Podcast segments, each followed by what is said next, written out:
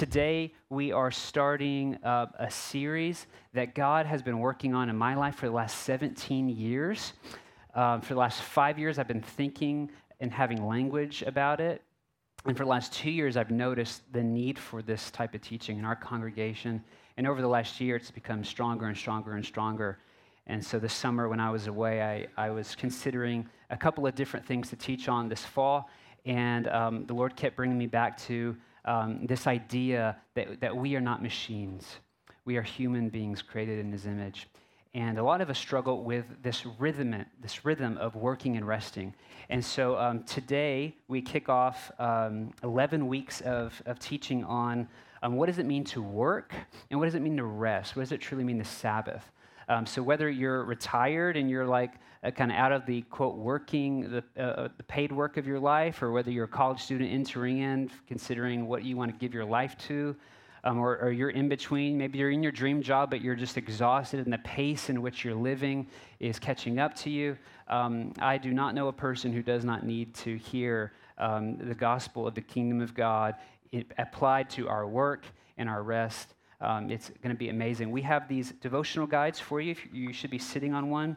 We've worked really hard working on these, this, and each uh, day there is a scripture reading and some prayers and questions um, and some opportunities for you to, to dive deeper. They, they will follow along with the big themes of, this, of each uh, kind of message for Sunday. Today is kind of an introductory, kind of why we're doing this and the cost of, of not understanding work and rest. And then we will spend five, work, five weeks on work and five weeks on Sabbath. And uh, you might think that's, not an, that, that's too much, it's not enough, but we're going to cram just we're just going to just it's going to be a fire hose for, for 10 more weeks. So i encourage you grab uh, um, copies of this. We printed 100 there's more than enough. We'll print more. We'll have it up on our website. You can download digitally. And finally um, i want to encourage you to grab somebody and to um, do this with um, i if i don't have a plan with the scriptures i don't read them and so um, I, we produce these because I need these. I, I need uh, some sort of a framework to go by. So I want to encourage you to, to pick up one of these and grab a buddy. Be fun. Recently, a really good friend of mine texted me, and he said, uh, "Are you home?" And I wasn't. I was. At, I was running an errand. I had Hayden with me. Shari was out of town with Grayson, and so I was um, kind of uh, juggling work with with Daddy Dude time, and, and, I had to go run an errand. And so my friend said, "Are you home?" And I said, "No." Uh, he said, "When will you be home?" And I texted back, uh, probably three o'clock. And he said, uh, Okay, I need to come talk to you. And for the rest of the day, I was filled with anxiety because I thought, What did I do? like, did I offend this guy? Did I offend his wife? Do they want to not be friends? Like, I don't know. Like, he's never just like stopped by. He's never just asked. Like, we're really good friends, but he's never just out of the blue said, I need to come talk to you. And I was worried for the rest of the day. What's going on? Me and Hayden got home around 2:45, and I got him set with some monster trucks, and, um, and at 3.01, there's a knock at my door. My friend's never on time to anything. He's always like 20 minutes late to whatever. So I'm thinking, okay, this is serious. And as soon as I open the door, I could tell something's wrong with my friend. He comes inside. My son's in the living room playing, and, and I, I said, hey, um, why don't we talk? We could either talk down here in the dining room, and I could keep an eye on my son, or if you want a private place, we can go upstairs to my study. And uh, when we built our house, we built my study um, attached to our master bedroom for some weird reason. Apparently, it's socially awkward. And no one ever wants to go upstairs to the pastor's study that's attached to his master bedroom. And it's just weird. And, and so I, I assumed this guy would say, Let's stay downstairs. And this grown man said, Let's go upstairs. And so we're barreling upstairs to my private, awkward study attached to my master bedroom. And all I'm thinking is, Well, at least if he beats me up, my son won't see me cave, you know. so we go into my, I was like, Hayden, play with my trucks. Do not come upstairs. We go upstairs. We sit down in my office, and immediately he sits down, wasting no time, and he says, Drew, I'm having suicidal thoughts. And I don't know what to do. And I'm praying, I'm reading my Bible. I've gone to see a counselor. They keep getting worse and worse, and I'm really afraid I'm going to hurt myself. And I talked, the only person I've told is my wife, and she said, I have to come talk to you. I'm thinking, upstairs, that's a really good choice, you know, like, Lord, what's, I don't know what to say here. I'm immediately out of my depth. I'm not a counselor, I'm not a licensed therapist. There's been a few times people have shown up at my door suicidal, and it always like, it's life or death, you know, and I'm always thinking, what do I say? What do I not say? This is a big deal. I ask him a few questions, and he, he describes a bunch of stuff, and um, I'm like, Lord, I don't know. Like, this guy seems to have it all together. He's got the American dream aced. He's got an incredible house, an incredible. I trade vehicles with him. He's got a great car. He's got a, a fantastic bride. You know, there's marrying up, and then there's this magic trick that he pulled off, and I still don't know why she married him. You know, she's amazing, and he's not so amazing. And I like him; he's our friend, but like, I'm, you know, you have friends like that. You're like, how did that work out? You know. And he's got everything the, the American wants, minus the obligatory golden retriever and SUV. He's aced the American dream, and yet he's showing up at my house suicidal, and he's not happy, he's not content, and, um, and he loves the Lord. He's a great disciple of Christ, great Christian. I am asking some questions, thinking, God, I don't know what to do here. You know, I'm just trying to watch my son play monster trucks, and now I've got someone who's like considering taking their life. And he says, he starts to talk about his job, and he, he says, You know, I grew up, and my dream was to do this. And I spent my entire life working towards this dream, and I got within sniffing distance of it, and it got taken away from me. And now my job is this over here. And I just, I hate my job. I go to, I spend, you know, 70 hours of work, uh, a week at work, and I, I hate driving to work. I hate being at work. I hate coming home from work. And I thought, bingo. Now, time out. First of all, mental health and emotional health and suicidal thoughts and depression, all that stuff is very, very serious.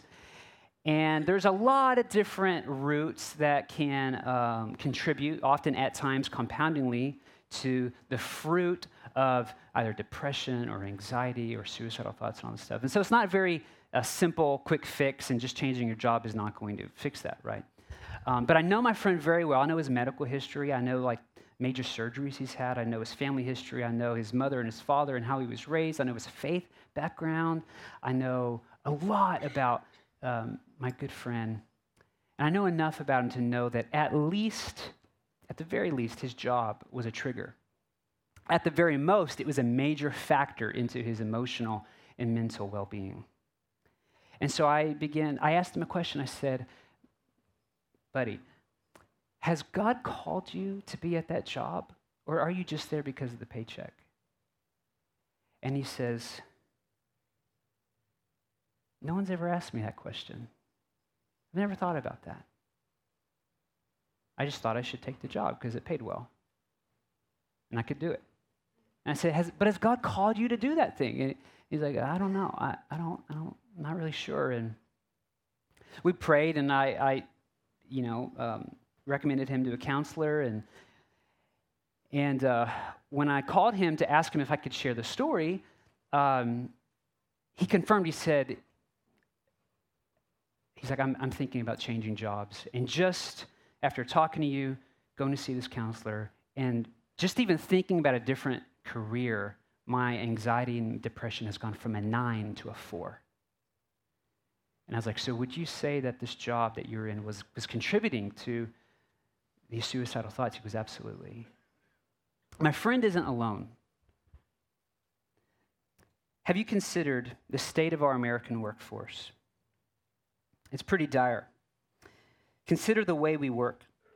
Just the way that we do our jobs, not even the job themselves, but the way we do it. Healthy work boundaries seem to rarely exist. You might have a greater chance seeing a unicorn than finding someone who knows when to quit at the end of the day. Healthy work boundaries and focus don't happen automatically or by accident. And the system of having a healthy boundary with the way you work is tipped in, your fa- in the favor of you being a machine, not a human being. Consider this as a society, we have like set up laws for how much you should work. But if you go past those laws, you're rewarded. And it's called overtime, time and a half, promotions. The system in America is rigged towards if you work like a machine and work like a slave, you will actually make more money and advance more in your career. That's how sick it is. If you're burning the candle at both ends, bringing work home with you at night, or checking work emails while you're laying in bed, you're celebrated as a leader and someone who hustles. You'll get promoted, you'll make more money. And if you do that for your entire working life, you'll have all the financial success and freedom that you've dreamed of. But your kids and your family and your friends will hate you. You'll be a jerk. You'll be a shell of a human being. And all that money you made will pay for their counseling. We call that the American dream, but it sounds a lot more like a nightmare.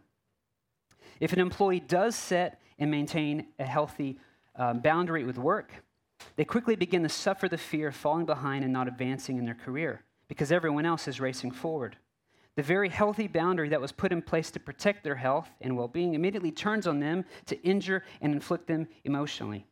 That's how sick work culture in America is today. The employee who is glued to their smartphone while unconsciously having dinner with loved ones is hardworking, and the other is a slacker who's afraid to hustle. We celebrate the exhausted hustler while we encourage the other to update their resume. I hope they can remember their LinkedIn password. They will need this website soon to find a new job. Excluding the sloth and that one guy you know who plays video games in his mom's basement. The way we work has become unbearable and sustainable. Consider your life and the way you work. Is it unbearable? Is it unsustainable? Furthermore, consider the way, uh, not just the way we work, but the work that we give our lives to. More than half of America hates their job. Recently, um, the conference board reported that 53%, more than half of Americans, are unhappy with their job. Let that sink in.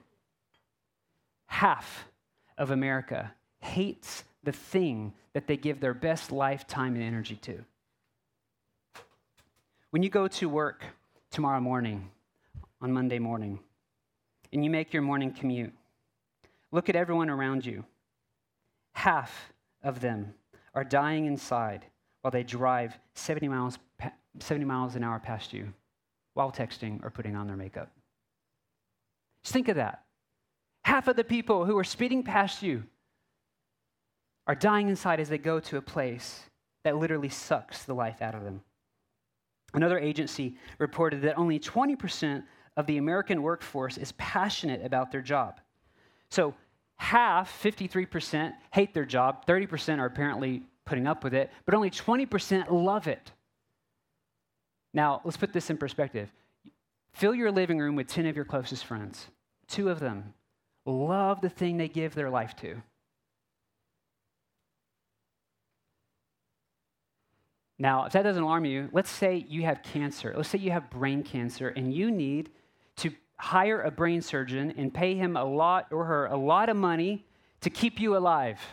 And you fill a, uh, an, uh, a medical screening room with 10 brain surgeons. Statistically, two of them want to cut you open. Eight of them are there just because of the paycheck. If you had the ability, if you have brain cancer and you need life saving surgery, and you have the ability to see which are in the 80% and which are in the 20%, are you hiring one of the eight? Not a chance. Why?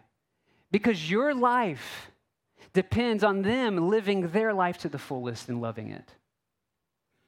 And I don't know about you, if I've got a doctor who's going to uh, put me under anesthesia and cut me open, I don't want the one who could possibly be daydreaming about a different job. Only 20% of working Americans are passionate about the work they give them lives to. Unless you're Mark Twain, that stat should alarm you. You'll have to Google the, the famous Mark Twain quote on statistics to get that joke. Even if you are Twainian in your worldview of statistics, you either know someone or have seen someone or have heard of someone, or you are the someone who daily experiences the life sucking power of a job that literally sucks. Have you seen The Office, Parks and Recreation, Office Space? There's a reason why those dramatizations are funny. It's because they're true. Most people associate life sucking pain with work, and comedy is one way we cope with it.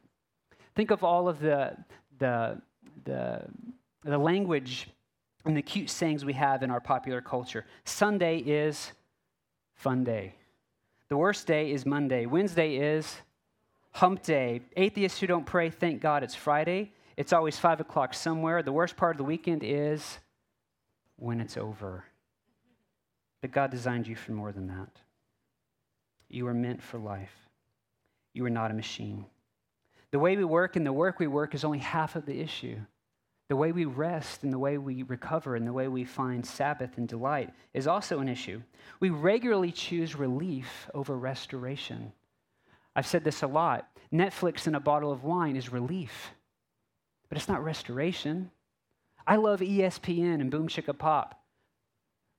But kettle corn and, and the daily update of what happened in the sports world with the Dr. Pepper is a relief. It's a pressure release valve. It's letting go of a bunch of stress, but it is not filling me with life.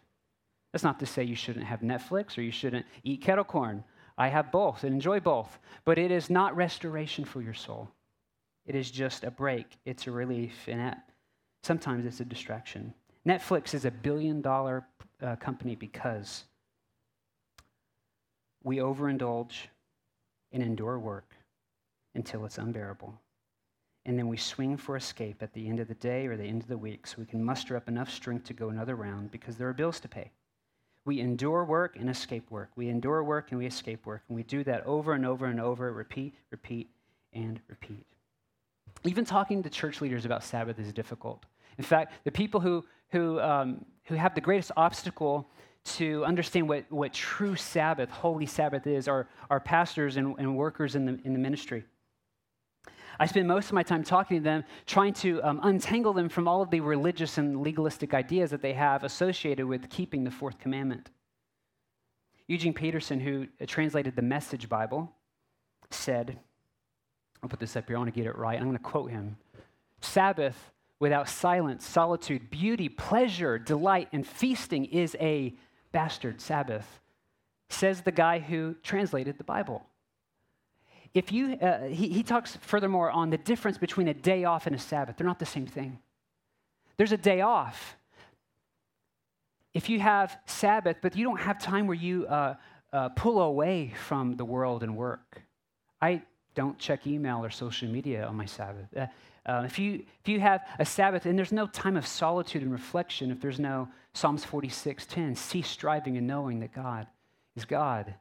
If there's no engagement with beauty, if you don't experience pleasure or delight, I mean, have you ever associated the word pleasure and delight with Sabbath? Most church people I know associate boredom with Sabbath. But as the scriptures teach, as we'll uh, unpack for five weeks, is that the Sabbath is a day of delight. It's a day of play. It's a day of, of true restoration. It should be, remember how when you were a kid and, um, and Christmas Day came? That should be the Sabbath every seven days. The delight you felt as a child when Christmas Day comes should be the delight you feel when the Sabbath arrives. The Jews taught that the Sabbath was a bride and a queen.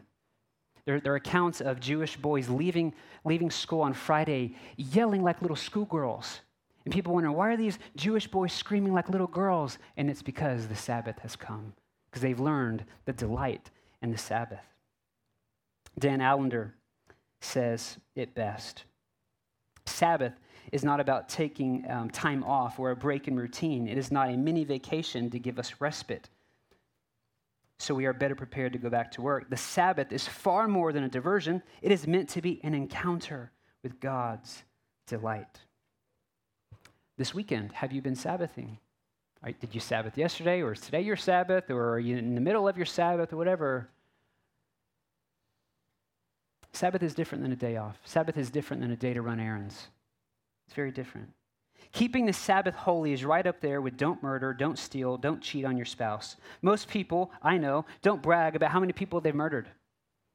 I don't, I've not met anybody who brags about something they stole.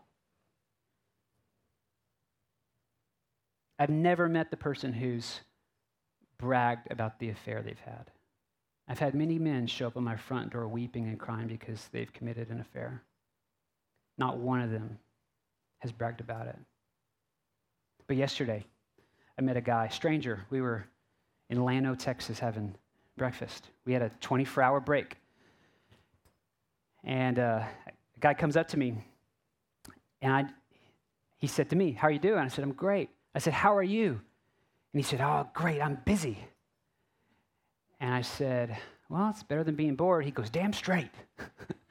I'm like, What is wrong with our culture? That when I say, How are you doing? and you said, I'm good, I'm busy, we brag and boast about how busy we are. And we would rather be busy than being bored. When we spend our lives doing that, we end up fried, overwhelmed, and exhausted. And sometimes you show up at your friend's house at 301, wondering what's the meaning to your life. Have you ever deeply considered time? How we've, even as Americans, how we view time is so messed up. The Bible teaches that time can be holy. We spend 100% of our time either working or resting. You spend a third of your life sleeping. You spend a third of your life at a paid uh, job, usually, uh, typically, and you spend the other third of your life either doing unpaid work like laundry or changing the oil in your car or, or parenting or going to get groceries. That's work. You ever been to HEB with a small kid? That's work. You don't get paid for it. You get stares, you get murmurs, but you don't get paid for that, but it's work, right? We spend the other third of our life either working without a paycheck or resting, playing, having delight. We say things like time is money. What an American idea. Time is money? Really? We say things like, I need more time, as if God hasn't provided you with everything you need to get done for the day which you needed to do.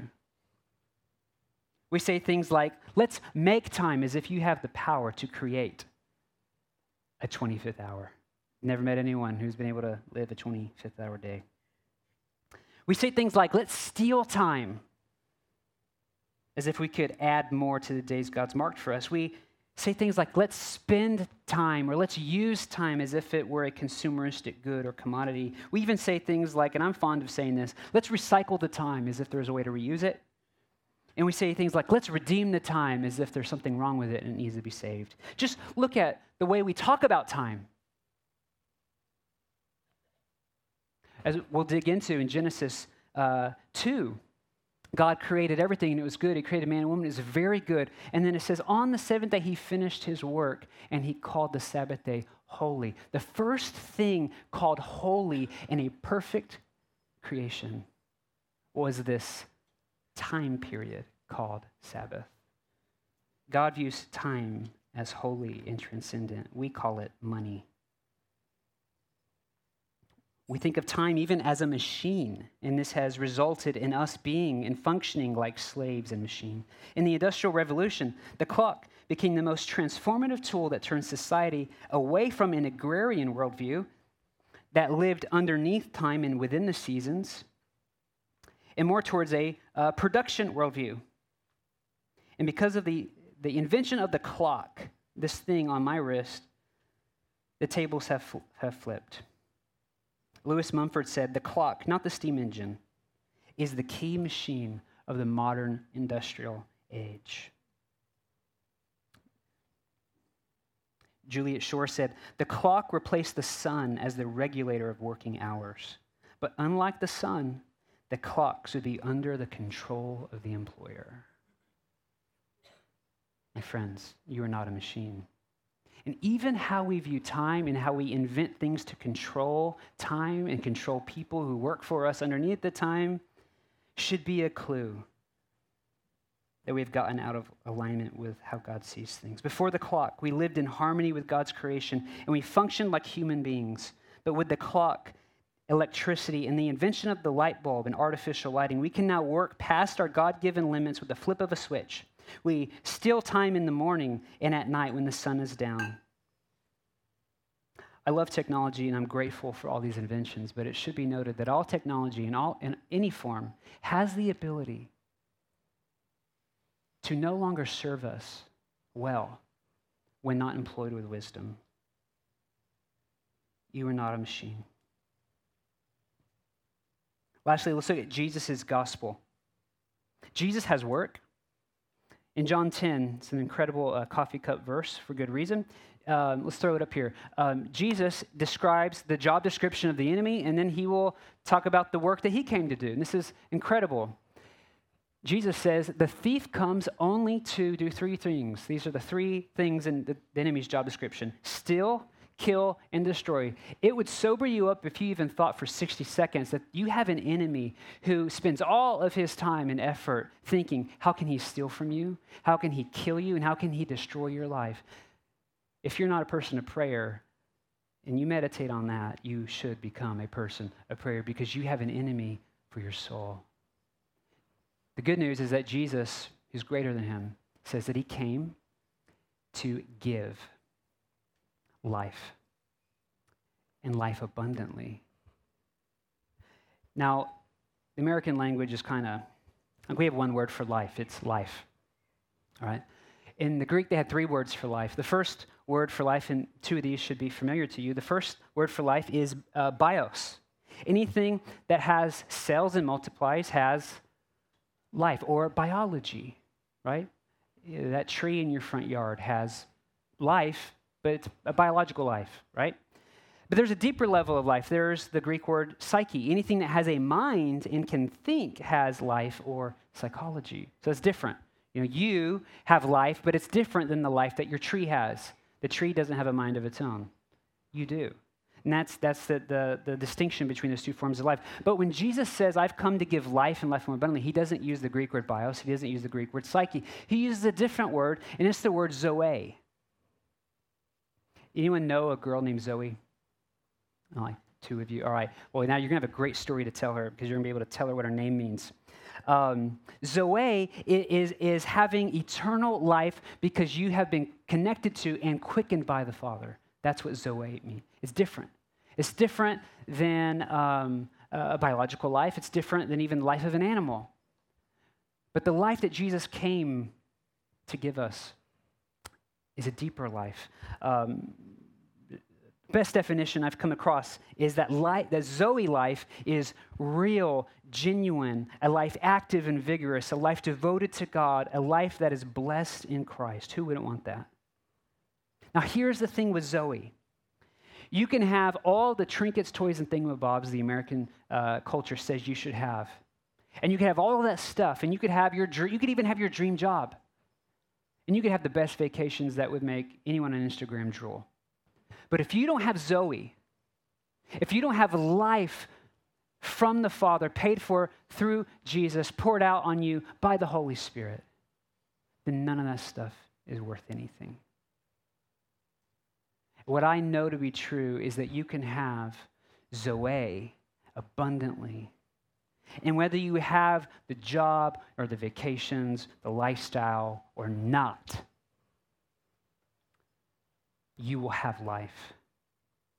And often, when you have Zoe as a result of being connected with the Father, when it comes to work, you just end up doing whatever you see God doing. And you find incredible, uh, uh, you find incredible life that's fulfilled just because you're doing what God's desire is for, for your life. Not because you've got this massive career plan, you had a great degree. It's just because of Zoe, you're connected to the Father. And like Jesus, you only do whatever you see the Father doing. It's amazing. This is the, the conversation Jesus has with Nicodemus in John 3, if you know that, that story. Nicodemus comes to Jesus says, How do we see the kingdom of God? What must I do? How must I perform to see the kingdom of God? And Jesus says, Unless you're born from above, unless you're born again. In other words, unless you have Zoe poured out on you abundantly as a gracious gift, you can't see the kingdom of God. The rest of that story is the famous, probably the most famous verse in the Bible, John 3:16. For God so loved the world that he gave his one and only Son, that whoever would believe in him would have life or Zoe. A couple weeks ago, I visited um, one of our sister churches in Dallas. They um, bought an old facility in downtown Dallas and converted it to their worship space, and it's amazing. And they said, Hey, we'd love for you to come see it. We'll, we'll, we'll buy your plane ticket. Do you want to come see it? I'm like, Sure, I'm not an idiot.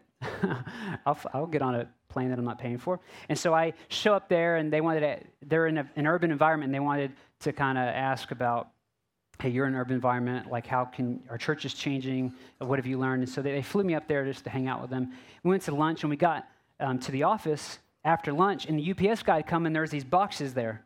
And one of the pastors there was really excited, and I'm in our post barbecue coma. I'm thinking, why are you excited about these boxes? And he gets a knife and he cuts open this box and he pulls out this cup and he says, Drew, we ordered a thousand of these cups to give away as gifts on our grand opening, and we want you to have the first one. And they thought they were all really cool, you know? And I was like, no, thank you. I don't need another giveaway cup. You know, my cupboard is full with cups I don't use. And and I tried to give it back graciously, and like, no, no, no, um, we want you to have this cup. And I don't, it's not my logo. I mean, if it had my logo, maybe, but like this is, I'm not even in Dallas. You know, besides the Cowboys, I really don't like Dallas. And you know, and and so um, they're like, no, you have to take. So I take the cup, and then we spend the rest of the day there in meetings. And where we were meeting, I had it on the table. And at the end, it was time to go to the airport, and I packed up my bags, and I left the cup there, and I thought, I'm just going to leave the cup on the table because I don't need another silly cup, right? Some of you are thinking of that with the devotional guide. I'm just going to leave the guide on the chair. That's called drive-by guilting in ministry, by the way. So, um, and I felt the Lord say, "Drew, take the cup." I'm like, I don't want the cup. I took, it, I put it in my backpack, and I get on the airplane, and I'm flying. We're flying back home, and I'm, I'm, we're about to get into San Antonio, and I just, I have this really, I'm in the, an airplane, and then all of a sudden I feel this hard to describe. It just, I felt God's presence in the airplane. Just like, at the risk of sounding like a charismaniac, just, I just felt God's presence in the airplane. And my heart realized, I'm like, oh gosh, like, I hate flying in airplanes, but I just really feel a peace right now while I'm in the middle of these two people. And I feel the Lord saying, Uh, he just keeps bringing this cup to my memory. And I'm like, I, Lord, are you talk, Are you trying to say something to me through this cup? And I, I hear a yes. I'm like, oh, I don't want this cup. This is a dumb cup. I don't even like the colors or the design. You know, like, like why? I don't need this cup. But God, you told me that I got. I'm here with this cup. And I have this thought, like maybe I should text the guy who gave this to me and ask, and I'll just put myself out and say, hey,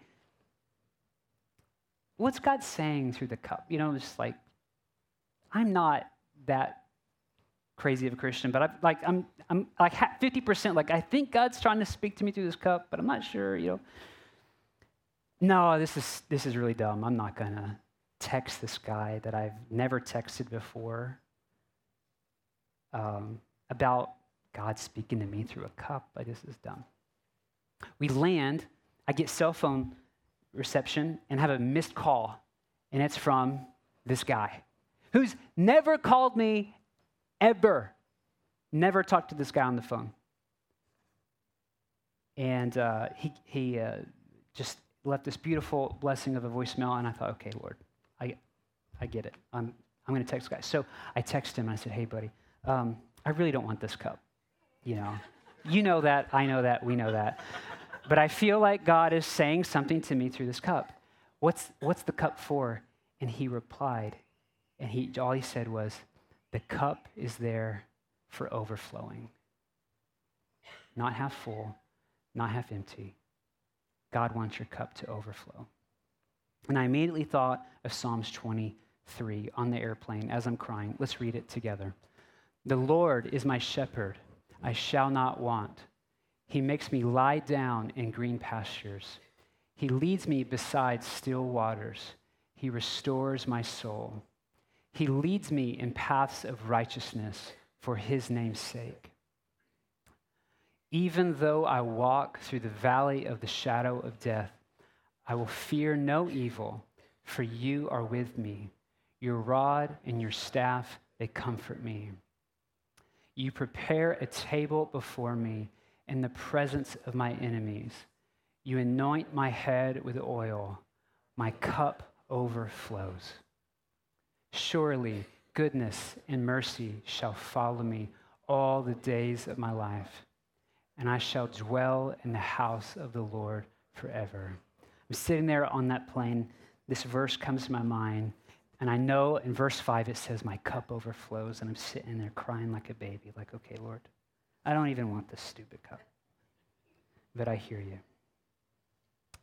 God's desire is that your cup would overflow with the Zoe life of the kingdom. It won't come by having the right job, it won't come by having the right vacation. It only comes by a gracious act of Jesus pouring out his Holy Spirit upon you. And when you, when you experience that, everything else tends to fall into place, and you, you, you start leading, uh, you start being led by God into your work and your rest.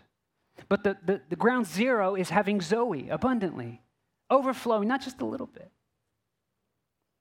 My friend showed up at my house that day. One of the reasons why he had the thought of taking his life is because he wasn't experiencing the overflowing abundance of life, Zoe, inside of him. And he's looking for it in all of the wrong places. A lot of us just settle. We take our cup to the Lord, and even if we are taking it to the Lord, and we just settle for a little bit. And some of you, your cup is like this right now. You just got a little bit. You're just trying to make it through another day, looking forward to the next break. Maybe you're, you're looking at your family for fulfillment, or you're looking for your spouse, or your children, or if you just had the right job, if you had the right schedule, then you would be fulfilled. And, and, and no matter what, you keep trying to, you know, football's on today. I love football, but, you know, this is what football does, just a little bit, not much, you know. Dak Prescott will throw an interception today and they'll lose, you know, and you know, just just a little bit at a time. And we settle. This is the life we settle for all the time. And we think this is what God wants for us. But this is not the life that God wants for us. He said He came to give you Zoe, but give it abundantly. And when you look to Jesus, this is what He does. It's just like abundantly, overflowing. Look at that. And when you place your cup underneath God, you get, oh, it's not overflowing. So you get more of it. And what happens, this is so amazing, is it overflows and it gets everywhere else. It gets on people in the front row, it gets on the pastors pouring it. What if you lived your life in overflowing? How would other people? Think of the, your neighbor. How would your neighbor be different if this was your life?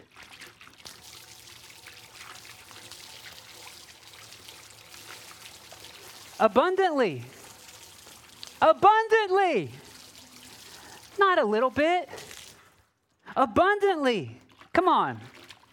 This is what God has for you everything. Everything. You'll never forget this moment. He prepares a table in the presence of your enemies. He anoints your head with oil. He fills your cup with overflowing. This is the cup that God wants for you life overflowing. It won't come by having the right job, it won't come by having a great vacation budget. It comes when you respond to Jesus calling your name. And when He pours His Holy Spirit on top of you and quickens your heart this is life overflowing. This is it. And then everything else. It, those are everything your job, your work, what you give your life to, retirement, uh, Sabbath, all of that stuff is just a result of having a life that is overflowing with God. I pray that this fall, from now until Thanksgiving,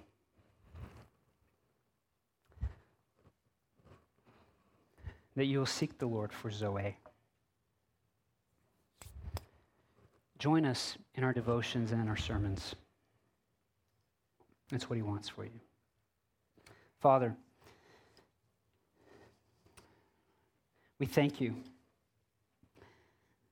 that you have created us not to be slaves, not to be robots, not to be machinery on this earth, but you have first created us to enjoy the delight of your presence we remember that the first day of humanity was the Sabbath. We have our beginnings in holy pleasure and delight. That we began the work you called us to from a place of deep rest and fellowship and connection with you. God, we remember how that connection to the Zoe life was broken at the fall.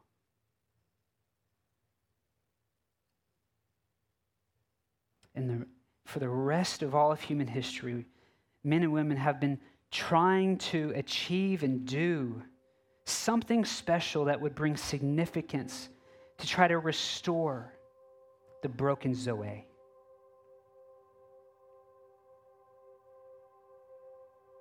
But it never works. Jesus, we remember your life on the cross as you exchanged your eternal life, your Zoe, for our death. The work you came to this earth to do. You stretched your arms out on the hard wood of the cross and you said, It is finished. The work of offering abundant life to anybody who would come within your saving embrace, it's finished. We don't have to add to it. No man or woman, no scheme from hell can take away from it. It's finished. Lord, as we come to this table that you have prepared in the presence of our sin and in the presence of our enemies, we come longing for you to anoint our head with oil and to fill our cup with an overflowing life. We thank you, God, for your table of grace. We thank you for the provision of your table, the life of Christ that we desperately need. Lord, as we come to worship you today, I pray you would quicken dead hearts and lives. Lord, those who are stuck, those who are just stuck in gear living as a machine, Lord, I pray today you would pour out your spirit in a fresh way on their life, their family, their marriage. They're waking, they're sleeping. Everything, Lord.